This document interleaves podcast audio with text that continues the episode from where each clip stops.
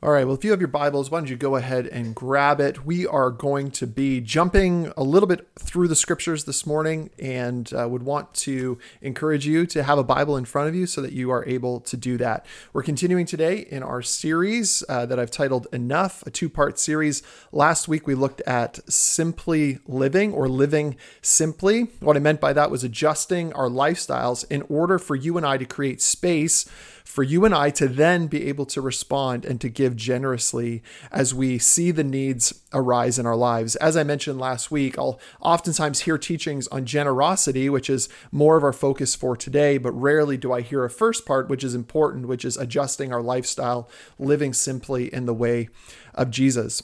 Before we jump into our text this morning and our message, why don't you take a moment to check in mind, body, soul, and spirit. And then once you've done that, we'll continue with this morning's uh, teaching.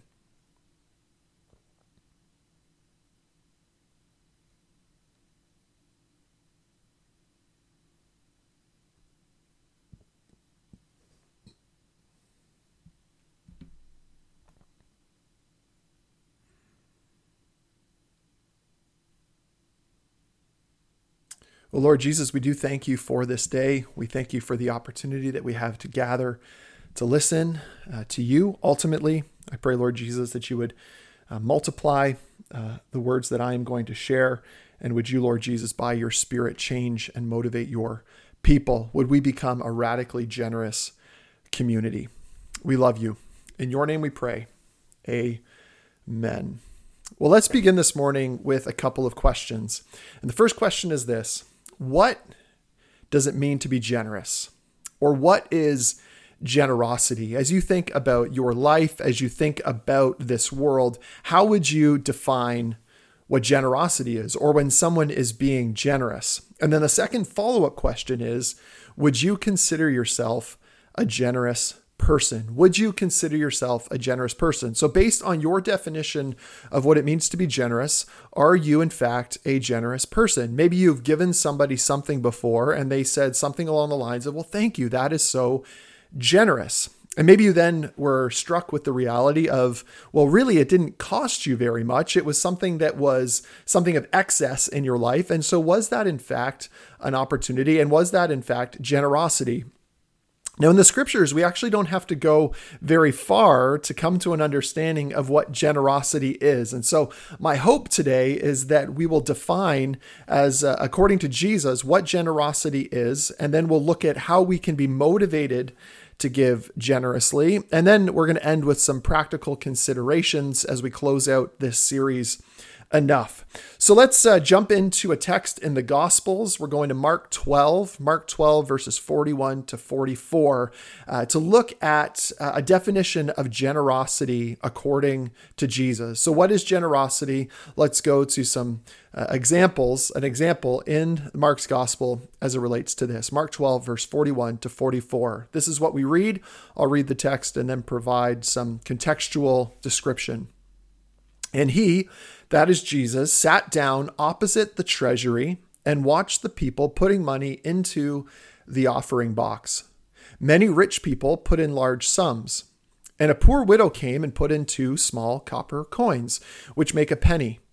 And he called his disciples to him and said to them, truly I say to you, this poor widow has put in more than all those who are contributing to the offering box, for they all contributed out of their abundance, but she out of her poverty has put in everything that she had, all she had to live on. Okay, what is going on here? We're here, here in Mark. Mark narrates a scene in which Jesus watches with a discerning eye the offerings being made in the treasury of the temple. This is an area within the temple complex that housed thirteen chests. And these thirteen chests were placed for the purpose of collecting offerings. And this is an area within the temple complex that was exclusively for Jews. And Mark narrates this and tells us that there are many rich people who come and who put in large sums of money. At the same time, we're introduced to a poor widow. Now, in the Greek text, there's an emphasis on the word poor, which is to show us and to indicate that this woman is truly poverty stricken. She has nothing, quite literally. Now, at the time, there was a, a rabbinic rule prohibiting the offering of a single coin. And so as a result, the widow gives two, regardless of her situation.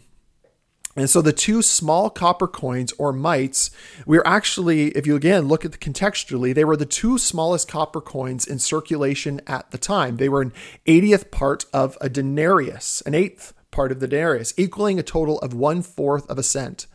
And so the fact that that, that she has these coins confirms that she is poor because of how minimal and how small these coins were as far as their value. Now, it was also a common belief at the time that the rich were seen as those who were blessed by God and the ones he was pleased with, and therefore the poor were seen as those whom God despised or those whose, or those whom God gave poverty. In many ways, this isn't so far from what people would call prosperity theology in our day. And so here Jesus sees this offering of the widow and of these wealthy people and the context as a teaching moment for his disciples. And so he calls them to himself to teach them about generosity. And here's what Jesus wants to communicate as it relates to the nature of generosity and what generosity is. According to Jesus, the poor widow gave more because she contributed out of her poverty, everything she had and everything she had to live on, compared to the rich who gave a portion from their abundance. Let me say that again. According to Jesus, the poor widow gave more because she contributed out of her poverty compared to the rich who gave a portion from their abundance. Well, what does this mean for you and for me? Well, I think this, what this indicates for us is that an amount or a percentage is secondary. The primary thing that Jesus is addressing is the physical cost and the sacrifice, which will then ultimately reveal the condition of our heart and whether or not we are giving in a way that it costs us something. The wealthy were giving, and they would have likely been giving in such a way that would have met the standards of rabbinic and Jewish law. But this could maybe have not actually cost them anything. And this is what Jesus is trying to get after. And so generosity, according to Jesus, is defined by what it truly costs you. And so it forces us to ask the question, is there a sacrifice involved in our giving? Do you feel it viscerally like this woman would have in her own life? An example of this from another uh, passage in Mark is Mark ten, verses seventeen to twenty-two, in which Jesus is pointing out the condition of someone's heart as it relates to their possessions. And so Mark ten, verse seventeen to twenty-two, we read this. And as he, that is Jesus, was setting out on his journey, a man ran up and knelt before him and asked him, "Good teacher, what must I do to inherit eternal life?" And Jesus said to him, "Why do you call me good? No one is good except God alone. You know the commandments, do not murder, do not commit adultery, do not steal, do not bear false witness, do not defraud, honor your father and mother." And he said to him, "Teacher, all these I have kept from my youth." And Jesus, looking at him, loved him. Notice, notice that inclusion. Jesus looked at him and loved him.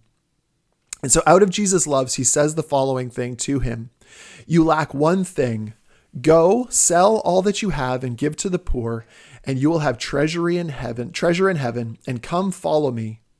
Well, disheartened by the saying, he went away sorrowful, for he had great possessions. Now, is Jesus telling that those of us who are rich that we should go and sell all that we have? Maybe. But I believe the point that what Jesus is making with this particular man is the condition of this man's heart. And Jesus saw past this rich young ruler's obedience to see the true condition of his heart. And like the rich in the text that we found above, that we talked just about, more than likely this young ruler is giving all the necessary or required Jewish tithes, and yet they don't touch his heart because ultimately they don't cost him anything. And so Jesus is inviting his disciples to his kingdom where radical generosity is to be the norm. Jesus is inviting you and I, his disciples, to his kingdom where radical generosity is to be the norm. Well, the next question I want us to answer, answer is that if this is the norm, if radical generosity is to be the norm, how do we get there? And how do you and I become the type of people who are giving in this particular way?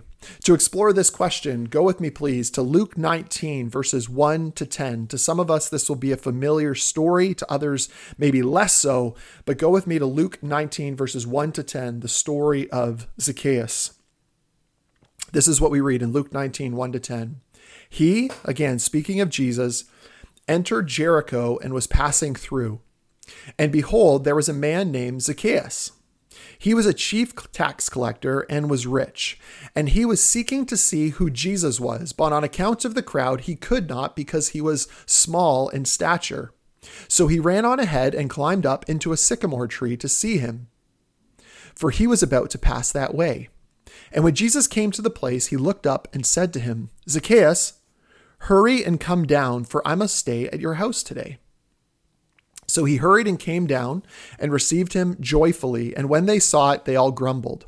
He has gone in to be the guest of a man who is a sinner. And Zacchaeus stood and said to the Lord, Behold, Lord, the half of my goods I give to the poor. And if I have defrauded anyone of anything, I restore it fourfold. And Jesus said to him, Today salvation has come to this house, since he also is a son of Abraham. For the Son of Man came to seek and to save the lost. Powerful story. What are some of the context going on here? And a bit of a summary. Jericho here is the last major city Jesus spends time in prior to him going on to Jerusalem, where his passion will take place. And it is here in this city that we are introduced to Zacchaeus.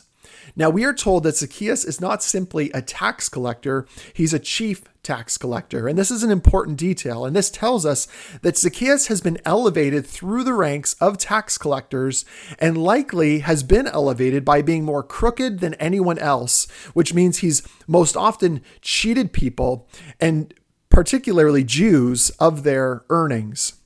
Now, Jews at the time had various social hierarchies, and tax collectors were amongst the worst of them, as they were seen as those who were in cahoots with the Romans, oftentimes contributing to Roman ill treatment, abuse, and the ultimate poverty of the Jewish people. But despite his status, we read here that Zacchaeus is interested in Jesus and gets himself into a tree to see him, because we read he's small in stature. And it is here that Jesus responds to him, inviting himself then over to Zacchaeus's house. Now, the response of the Jews to Jesus' invitation to Zacchaeus' house and to visit Zacchaeus tells us something about how counter to Jewish culture this was, and at the same time communicates a transformation that we read happens in Zacchaeus' life because of Jesus' hospitality. And in this world, hospitality really means the welcoming in of an outsider. And did you notice in verse eight and nine how Zacchaeus responds to Jesus and Jesus coming over to his home? He says, Behold, Lord, the half of my goods I give to the poor. And if I've defrauded anyone of anything, I restore it fourfold. And Jesus said to him, Today salvation has come to this house, since he also is a son of Abraham. Thabiti Anyabwile, in his commentary, uh, Christ centered exposition, exalting Jesus in Luke, comments on Zacchaeus' transformation in this way. He says, Zacchaeus is not buying his salvation. No amount of money can buy salvation. No, he's showing by his giving the change of heart he's had. When a person is truly repentant, it affects how they view and they use money. At the very least, money is no longer their God. Jesus Christ is. They don't look to cheat people for money. Instead, they look to bless people with their money. They become givers rather than takers because they've been set free from greed and idolatry. A converted man is a generous man.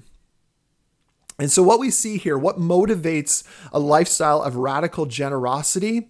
Well, a lifestyle of radical generosity, as Jesus defines it, is motivated and founded on what Christ has done for you and for me, for us, by welcoming us as outsiders in.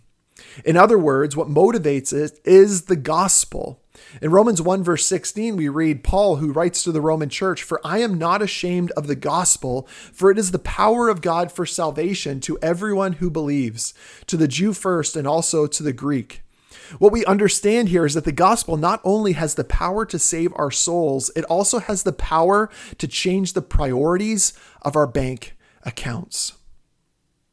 Now, you might say in response to this story about Zacchaeus, okay, well, Zacchaeus had lots of money and lots of resources, and, and he got it by, yes, defrauding people, but at least he had a lot to then give away from. What about those of us who have less?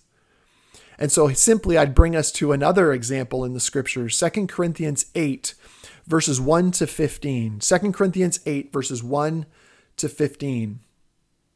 Paul writing to the Corinthian church. Paul writes, "We want you to know, brothers, about the grace of God that has been given among the churches of Macedonia. For in a severe test of affliction, their abundance of joy and their extreme poverty have overflowed in a wealth of generosity on their part. For they gave according to their means, as I can testify, and beyond their means of their own accord, begging us earnestly for the favor of taking part in the relief of the saints. And this, not as we expected, but they gave themselves first to the Lord and then by the will of God to us. Accordingly, we urge Titus that as he had started, so he should complete among you this act of grace. But as you excel in everything, in faith, in speech, in knowledge, in all earnestness, and in our love for you, see that you excel in this act of grace also." What is being described to us here? Well, the Apostle Paul informs the Corinthian church about the radical generosity of the churches in Macedonia towards the persecuted church in Jerusalem. In other words, the mother church. And so despite the affliction and extreme poverty that they face, their joy in Christ propelled them to give beyond their means. And according to Paul, this was motivated by first a commitment to the Lord and then to the apostles and their work. And so what Paul is doing is, is he is inviting the Corinthian church to do the same thing, contri- to contribute in this act of grace as well. The passage continues, verse eight, "I say this not as a command, but to prove by the earnestness of others that your love is also genuine. For you know the grace of our Lord Jesus Christ, that though he was rich, yet for your sake he became poor, so that you by his poverty might become rich. And in this matter, I give my judgment. This benefits you, who a year ago started not only to do this work, but also to desire to do it. So now finish doing it as well, so that your readiness in desiring it may be batch, might be, might be matched by your completing it out of what you have. For if the readiness is there, it is acceptable according to what a person has, not according to what he does not have. For I do not mean that others should be eased and you burdened, but that as a matter of fairness, your abundance at the present time should, should supply their need, so that their abundance may supply your need, that there may be fairness. As it is written, whoever gathered much had nothing left over, and whoever gathered little had no lack." And so what do we see here? Well, again, according to Paul, responding to the need of the churches in Jerusalem will ultimately show the genuineness of the Corinthian church's love for Christ, motivated ultimately by, by what Christ has done for them. And Paul believes that their abundance at the present time has the opportunity to supply for the needs of others, because there may even come a time when the reverse will be necessary. And so Paul is inviting the church, the Big C church, to share and to provide for one another. And why does he say this? Well, the point is this, that the Big C church is a family. And you and I, as the church, are motivated by our older brother's generosity, Jesus Christ's generosity toward us, making a way for you and for me to be adopted into his family, becoming heirs with him and restored in relationship to our heavenly Father. What this means is that even those without, even those without, motivated by Christ and the abundance of joy that he gives us, will naturally respond in generosity. Now, it's important to note that it's our sin and it's our sin nature that causes us to think and act independently and with a tight grip on our stuff. Yet Jesus Christ died and rose from the dead to save us from the sin, defeat it, and fill us with the Holy Spirit to empower us to become a generous people. That said, we should never underestimate the power of sin in our lives, in this area in particular. And so we need to daily invite the Holy Spirit to do a work in our hearts and to transform us from one degree to another, from being a people that have a tight grip on our things and on our stuff to become an open-handed people that run away from self-sufficiency to dependence upon God. Okay, so here are some practical considerations and practices then, as we talked last week about living simply and this week of giving generously. Getting a definition first today of what generosity is, learning how we ought to be motivated to become a generous people, and then recognizing that even in lack, we can be a people that step out in radical generosity. Here's the first practical consideration or practice. The first thing is prayer. We must become a people who ask God for a generous spirit. What this means is that as we pray, give us this day our daily bread. That's a prayer that invites us that once our daily portion is met, you and I have the opportunity to scheme how we can ultimately share what is left over. And what this means is that as we pray, we must also begin to see needs. And as we begin to see the needs of others up close, we can see exactly where our excess, the things that we have that are beyond what we need, can be best used to help somebody else. And prayer is critical to this.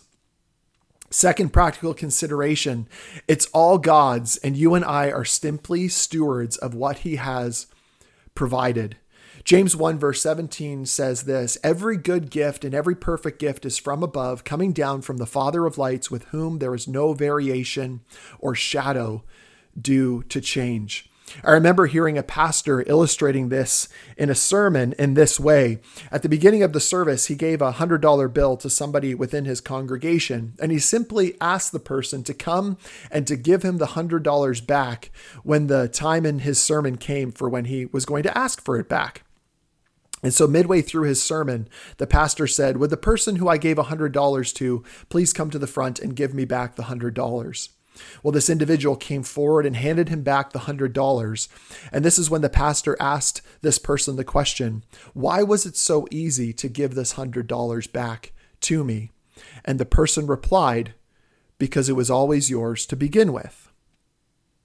And this is the point here, that all that we have is God's, and you and I are then simply stewards of what God has provided.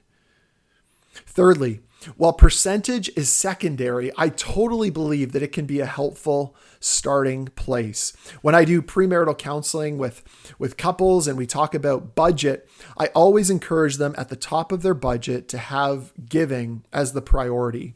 And what I'd encourage everybody to do, not just couples, is to once again invite God by His Spirit to direct you ultimately in your giving. And so while percentage is secondary, it can totally be a helpful starting place. place and a place that you can say, this is what it will cost me, again, starting at the top of your budget.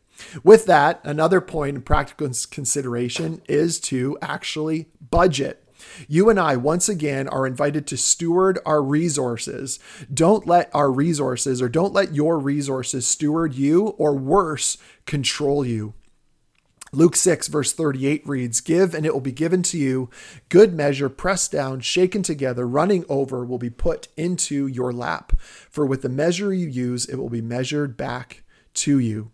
You and I, as followers of Jesus, are invited to live simply, to give from excess and from lack. And I would also say that starting somewhere or starting with something is better than nothing. And so that's what I'd encourage all of us to start the practice of giving now. I remember when I was a youth pastor and I did a series on generosity and on giving. And one particular night I was leading the grade twelve Uh, guys in their discussion. And so we were having this conversation about what is generosity, how they would define generosity. And then I asked them the question, are you currently giving? And many of them said, well, I'm not currently giving because I'm saving up for college or I'm saving up for university. And so ultimately what they believed is that they would only start giving if and when they'd saved up or paid off everything they needed to save up for or pay off. Now, adults uh, in this room today, or adults listening, I'm sure you can testify to the fact that if that is the principle, if you will only give once you've saved up for everything that you desire or paid off everything that you owe, the truth is you'll probably never get to the place of being generous or giving anything at all. And so as followers of Jesus, we are invited to practice radical generosity here and now. And so I'd encourage you to start the practice now. Another consideration is to give, but don't expect anything in return. Jesus in Luke fourteen, verses twelve to fourteen says this. He said also to the man who had invited him, when you give a dinner or a banquet, do not invite your friends or your brothers or your relatives or rich neighbors, lest they also invite you in return and you be repaid. But when you give a feast, invite the poor, the crippled, the lame, the blind, and you will be blessed because they cannot repay you. For you will be repaid at the resurrection of the just. You and I are invited to see the needs of others. And many times, if we're honest at a heart level, we give, but then we want to keep some control about how it is going to be used. And sometimes we want to be repaid for what we give. And this is not what Jesus encourages us to do. He encourages us to give, but expect nothing in return. Doctor Martin Luther King Junior said this, an individual has not begun to live until he can rise above the narrow horizons of his particular individualist concerns to the broader concerns of all humanity. Another consideration, practical consideration, is to sow bountifully in cheerfulness. Second Corinthians nine, verses six to seven says this, the point is this, whoever sows sparingly will also re- reap sparing, sparingly, and whoever sows bountifully will also reap bountifully. Each one must give as he has decided in his heart, not reluctantly or under compulsion, for God loves a cheerful giver. Do you know that the kingdom of God is an incredibly good investment? I'd encourage each of us to find things that we are passionate about. What gets you excited? You know, it, it's totally an opportunity for you to give to the church, but there are many things that you can give your money towards. The encouragement is to sow bountifully and to sow in cheerfulness. And then the final practical consideration today is this, to keep Christ central. Keep Christ central. Second Corinthians two, verse nine, for you know the grace of our Lord Jesus Christ, that though he was rich, yet for your sake he became poor, so that you by his poverty might become rich. When we keep Christ central, when we recognize what he has done for us, you and I become generous people because we respond from the generosity that we have received in Jesus coming to earth for us and in God the Father's gift. Some things for you to reflect on as you go today is once again returning to the definition of what is true generosity. How does this differ from your perspective and the perspectives of those around you? Are you, if you're honest, are you a generous person by Jesus' standards, and are you on a path with this trajectory? What are the things that you may be holding back from God, not just materially, but in every aspect of your life, in your time and your talents? How do you need to be gospeled? How do you need to be reminded of what Jesus has done for you? What, why and what are you holding back? What are you scared of? What are your idols? We think back to the rich young ruler. He wanted to hold on to his possessions. And then a final thinking is, how does this teaching impact our church community? What would it look like if, if this teaching and if these words of Jesus truly transformed us? What sort of community would we become? I think we'd be the type of community. In our vision statement, we say we desire to see our community look more like heaven so that every person has a relationship with Jesus. And I believe if we became this radically generous people, embodying the kingdom of God, that that would lead to other people coming to know Jesus and coming to understand what it means to be part of his kingdom. With that, let's pray. Lord Jesus, we pray that you would continue to woo us to your definition of generosity. Lord, would we repent of our idols, specifically our idols that are connected to our possessions, to our stuff? Would we become a type of people that scheme how we can use what you've given us to bless the world that we live in. We thank you for your example of generosity towards us, and we pray that it would change us and that we would become the type of people that you invite us to be. Thank you for your spirit that empowers us. And Lord Jesus, would we continue to be a people that pray in Guelph as it is in heaven? Amen.